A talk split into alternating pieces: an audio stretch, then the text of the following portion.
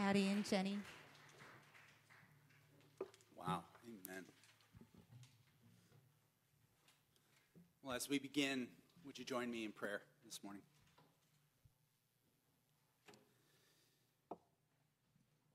Lord, may the words of my mouth and the meditations of all of our hearts be acceptable in your sight, O Lord, our rock and our redeemer.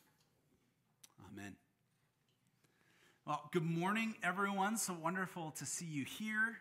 Thank you so much uh, for your engagement over the last month in our series on spiritual gifts, uh, which ended last week. If you missed a week, or maybe you missed a good chunk of the series, we really do invite you to go back uh, on the YouTube stream or um, on our, uh, our podcast feed and go and listen to that because it's really a foundational series that's going to guide us and lead us uh, in the year ahead. We're going to continue to come back to this theme of spiritual gifts and how God calls us to use them. Um, just to let you know, as a follow up to that series, it's not over. We're going to continue to talk about it, and we do have some ways for you to say yes uh, to how God has gifted you. You can see the QR code here as well as the, the URL of hinsdalecovenant.com gifted. If you've done one of those inventories, you kind of know uh, that we've talked about three different categories of giftings word gifts, love gifts, and power gifts. This is an opportunity for you to go, hey, as I prayed about this, as I've gone through the inventory, here's what I see. And it's going to be an opportunity for us then to contact you and go, here's some ways that you could serve in this church. Certainly, we want you to use these gifts in your home, in your workplace, at school, kids, uh, students who are here, um, in, in your neighborhoods, but we also want to see those gifts used here in the church. So, this is an opportunity to say yes. We're also going to have opportunities to go through some of those inventories. Pastor Joy will be doing another spiritual gifts clinic a week from Wednesday. It was a snow day last week, so we had to reschedule that one. Um, but we really want to encourage you while that content is fresh with you to visit that link and respond to how God is leading you to use those spiritual gifts. So that's sort of where we've been. Now, where are we headed? Uh, in a few weeks, we're going to begin our Lenten journey. It's about as late as it gets for us to begin a Lenten journey. Um, we still have three weeks left. Lent is the season of 40 days before Easter, so it leads us all the way up to Holy Week, to Good Friday, and then obviously to Easter Sunday morning. And as is our practice during Lent, we're going to be focusing on a gospel, one of our four gospels. Uh, we turn our attention to Jesus as that central, most important uh, part of our scripture. So we spent a lot of time in the last nine months in the Old Testament and in the epistles, which has been great. But for me as a preacher, and I think for us as a church, it's always exciting to get back to the Gospels of Jesus, which are really the central documents of our faith. So we're going to be journeying this year through the Gospel of John. Very excited. It's been a while since we've done that. Um, we're going to use the structure in the Gospel of John that John himself puts forward in his Gospel, which is the seven signs and wonders of Jesus. We're going to be giving you as a community an opportunity to, to read the Gospel of John. If you're a uh, a paper Bible. I like that in my reading spot and I like to underline it. We're going to give you opportunities to do that. If you're a Bible app person on your phone, we're going to give you an opportunity to, opportunity to do that in, in community. Those opportunities are going to begin at the end of the month. But in the three weeks between now and when we begin our Lenten journey, I'm going to settle in on a chapter of John that we're not going to hit on in this series, and that's John 10. It's one of my favorite chapters in the Gospels. And there are a couple of reasons for us to land in John 10 for the next three weeks. Um, first of all, uh, it's going to give us an awesome on ramp into our study of the Gospel of John. It's going to get us in the in the mode of being in the Gospel of John, which is great. It's also a fascinating text that's going to help us know and understand and love Jesus better, which is always a good thing. But it's also as I see it, an opportunity for us to dive deeply into our mission statement as a church. I know some of you have been here for a while. You, you may understand and know our mission statement. Some of you, it's your first week here, and we're glad that you're here. This is like you picked a great week to come because we're going to talk a little bit about our mission statement, who we are as a church. So, just as a refresher, our mission statement as a church is to be a church that's flourishing together in Jesus Christ. So we take that imagery of a flourishing tree. Um, with my confirmation students, sometime in the last two years, I, I said, You know our logo with the leaves? And this one kid was like, Those are leaves? I thought they were like stick figures or like, I don't, I don't know what I thought they were. But yes, uh, that cross shape is leaves. That's the image of flourishing, right? That we're trying to, to portray. We flourish together by a commitment to three things growing, deepening roots, and bearing fruit in faith. Growing is that act of discipleship, following Jesus so that our lives look more and more like the life of Jesus. And we do this through what we're doing right now, primarily, which is communal worship together, community together. Deepening roots is an act of formation. It's not just walking with Jesus, but maturing in our walk with Jesus.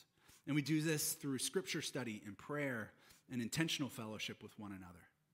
And then the bearing fruit piece of that mission is the evangelism, it's the outreach, it's, it's living out our faith in all aspects of our life. And we do this through the use of, use, use of gifts, like we've been talking about. Also, reaching out to our community, equipping all of us to live out our lives in, uh, of faith in our homes and in, on our blocks and in our workplaces and at our schools, students, and, and in God's wider work in the world. So we've been living with this mission statement for about six years. And I'm still super challenged by it, which is an indication that it's a good mission statement, right? Uh, we didn't accomplish this yet. We still have a lot of work to do.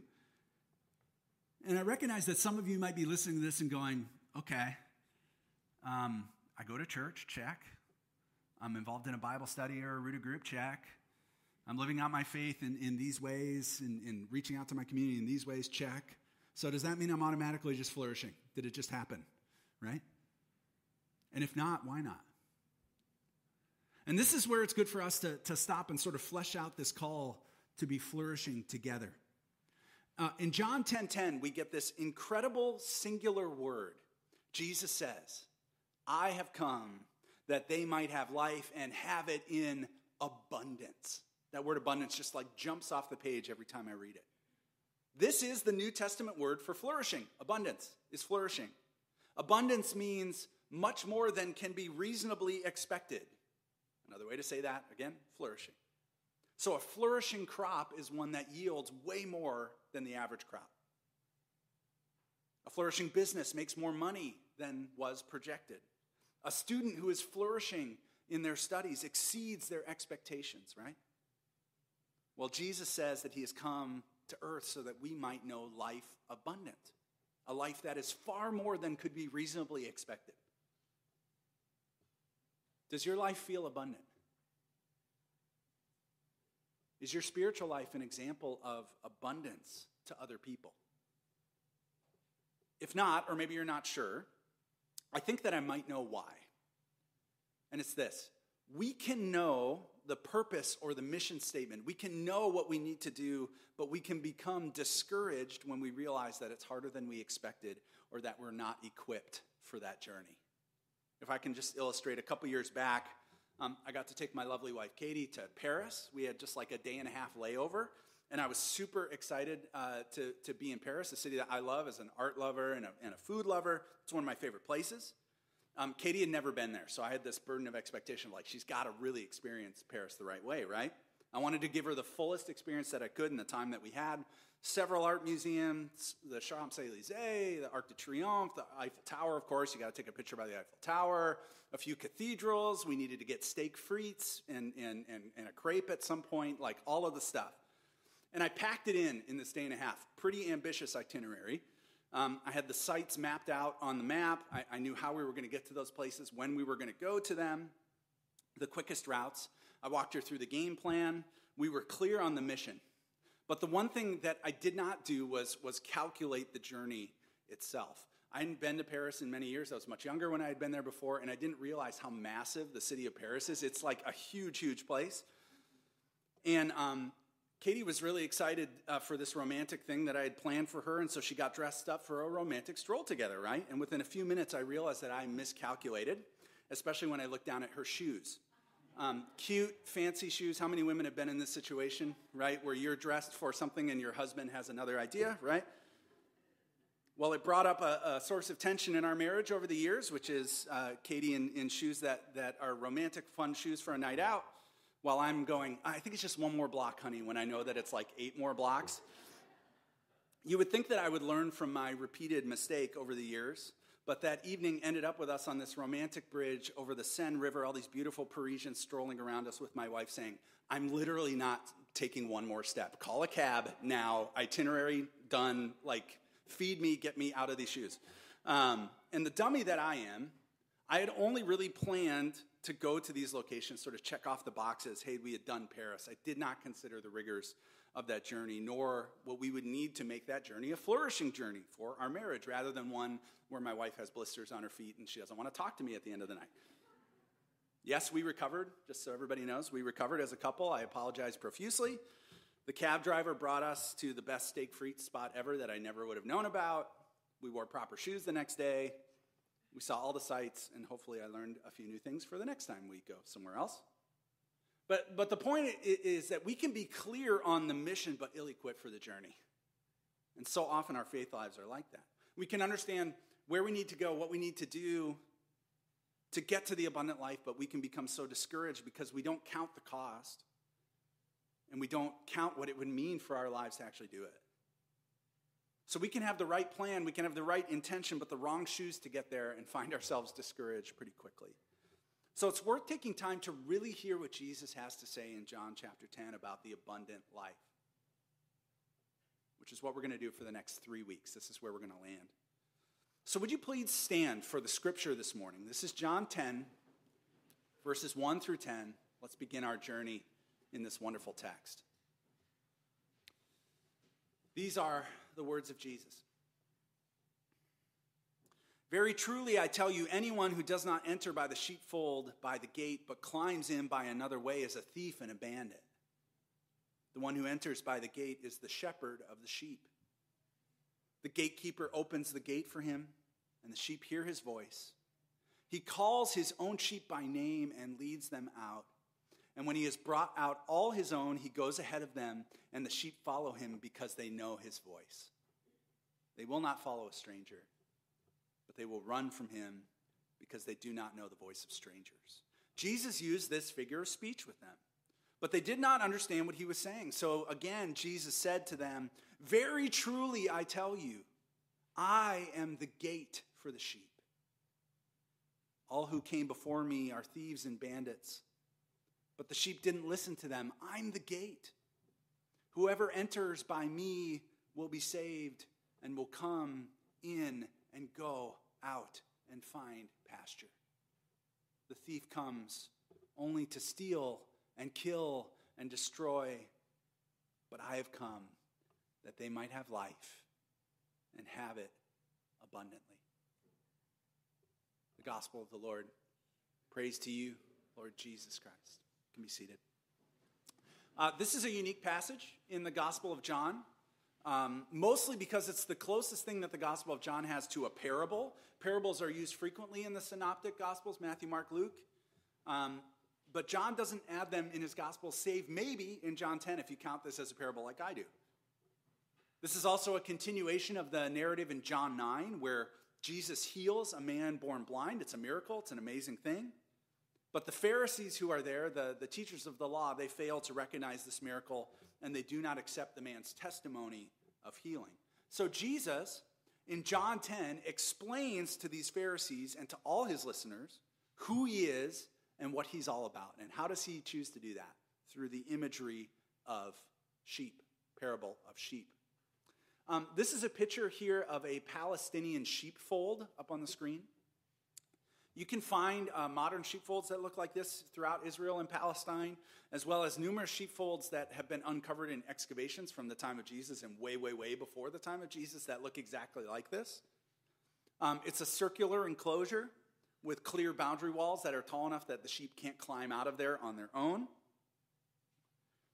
And we might expect Jesus in a passage like this with this sort of imagery to take the role of the shepherd, right? But he doesn't do that, at least in the first 10 verses of this text. Next week, we're going to talk about Jesus as the good shepherd. But the first thing he says is, I'm the gate. I'm the gate of the sheepfold. Um, even today, when you see these sheepfolds that are in operation, you will not see them with a, with a wooden door of any kind or a door of any kind because the shepherds themselves were the gate. You see, the shepherd would lead the sheep in, and once they were safely in, safely in the sheepfold, the shepherd would lay down in that enclosure, becoming the gate for the sheep, keeping them safe in the presence of that sheepfold and, and keeping them safe from any sort of outside threats bandits, thieves, robbers, animals. Jesus himself is the gate. And the ultimate function of the gate, as Jesus says in verse 9, is to be the means by which the sheep come in and go out and find pasture. Coming in and going out and finding pasture, that is a flourishing, abundant life for the sheep. That's what they are supposed to do. That is like the good life for sheep, right? To be safe, to be able to come in under the care of a shepherd, and to be able to go out and find pasture. That's what they're created to do. And He is the gate, the means by which the sheep can live a flourishing life, a life of abundance. So here's the first lesson, week one out of three. There's going to be three lessons over the next three weeks, and it's this a flourishing life is only found in Jesus.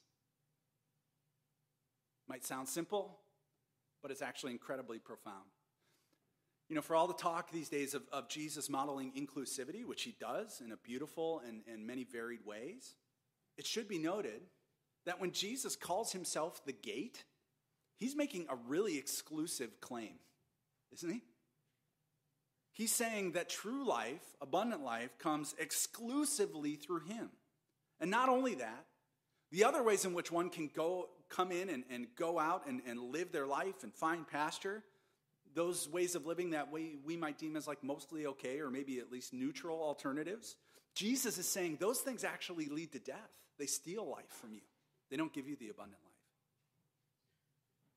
So I'm so sorry if it has been communicated to you that Jesus is just one of many good options to God to a life of purpose and meaning and abundance, I'm so sorry if it's been communicated to you in the past that Jesus is sort of like a nice additive to just help us through life.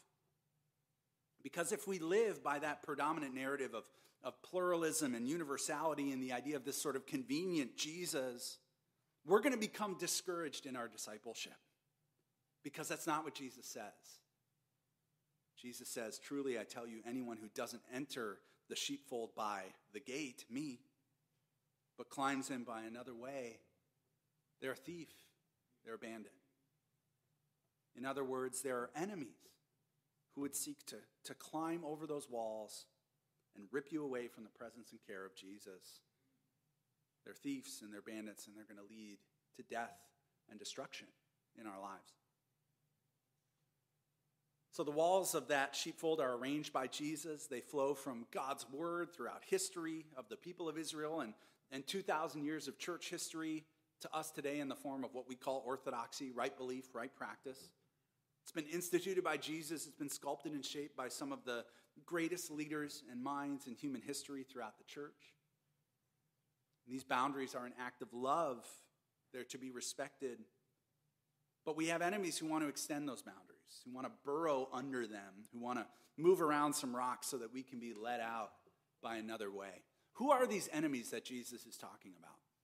Well, please think less of like a person and think more of anyone or anything that would seek to, to lead us out and in in our lives other than Jesus. Here's a few that I came up with that I see at work in our community, in this church community, all the time. Um, radical individualism the desire to sort of lead ourselves rather than Jesus, to, to never let go of autonomy or power or control.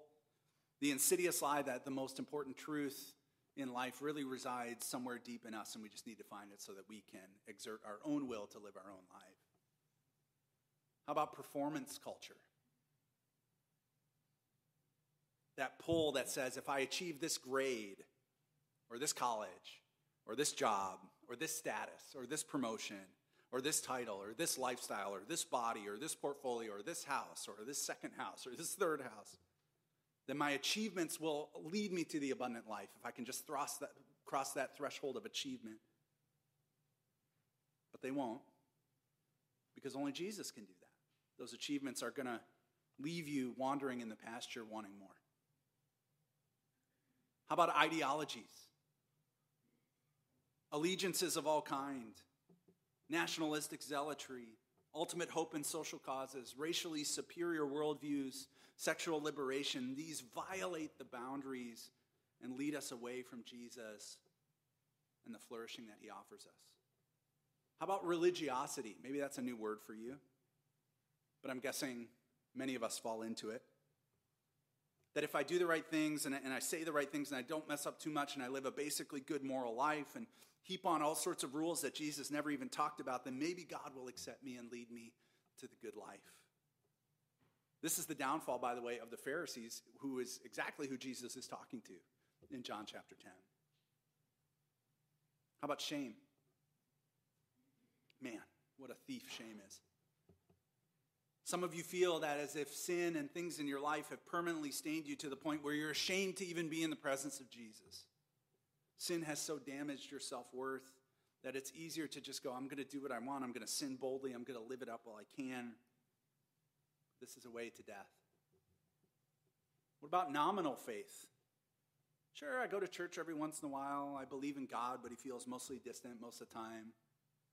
I do this for my wife or my husband or my kids or my parents. My heart's not really into it. Jesus seems good enough, but he's not going to be my leader. These are just a few. There are a ton more. I didn't even mention fear or contempt or rebellion or anger or bitterness or duplicitous living. But they're all thieves. They all come ultimately to kill and to destroy. They don't lead to the abundant, flourishing life.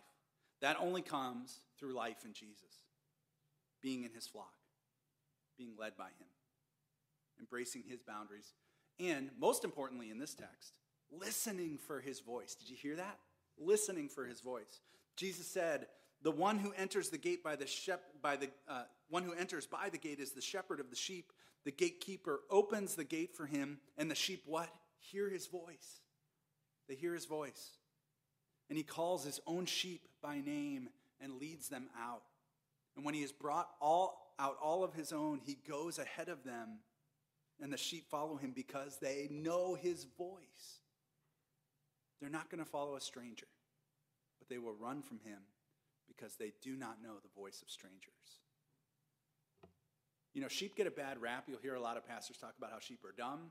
They are, they're not the most intelligent beings, but when it comes to listening, they're way better than we are.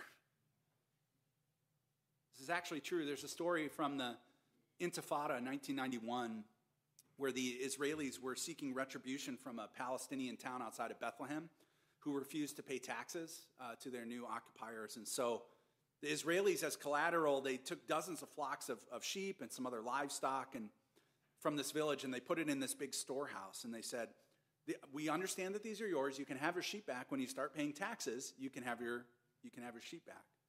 And there was an elderly widow who pleaded with these Israelis for her sheep, which were her only form of income, and without them, she would surely die.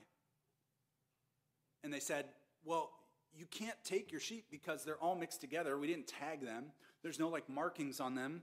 And how are they gonna how are we gonna know which ones are yours or if you even have any? How are we gonna know that you're not stealing from us? And so she had her grandson, who was a shepherd, come, and he brought a, a, a flute and he began to play a tune on that, on that, little, that little flute. And immediately, a bunch of sheep's heads popped up and they started moving towards the door. 25 sheep moved towards the shepherd and followed him and this, this widow out, and they took them home because the sheep and the shepherd had spent so much time together that the sheep knew the shepherd's song, and there was no questioning. They just followed because they listened really well. Friends, in order for us to be flourishing together in Jesus Christ, we have to know and follow his voice over every other competing voice and noise in our lives. How can we know his voice? Certainly from Scripture. It's the best place to start. Through prayer, through spending time with him. You see, when we talk about our mission statement, and we come to worship and we come to Bible studies and we come to fellowship groups and we come to service groups, not because it's like, got to check that off the box so I can get to the abundant life. It's because this is the place where we can learn what the voice of Jesus sounds like. And we can learn what it means to follow it. And when we start to really hear the voice of Jesus and go, oh, yeah, there it is, we can also discern the other voices and the siren songs that have been leading us in and out, and we can resist them, we can block them out, we can banish them in deference to the only voice that leads to a flourishing life. So hear it again, read it again.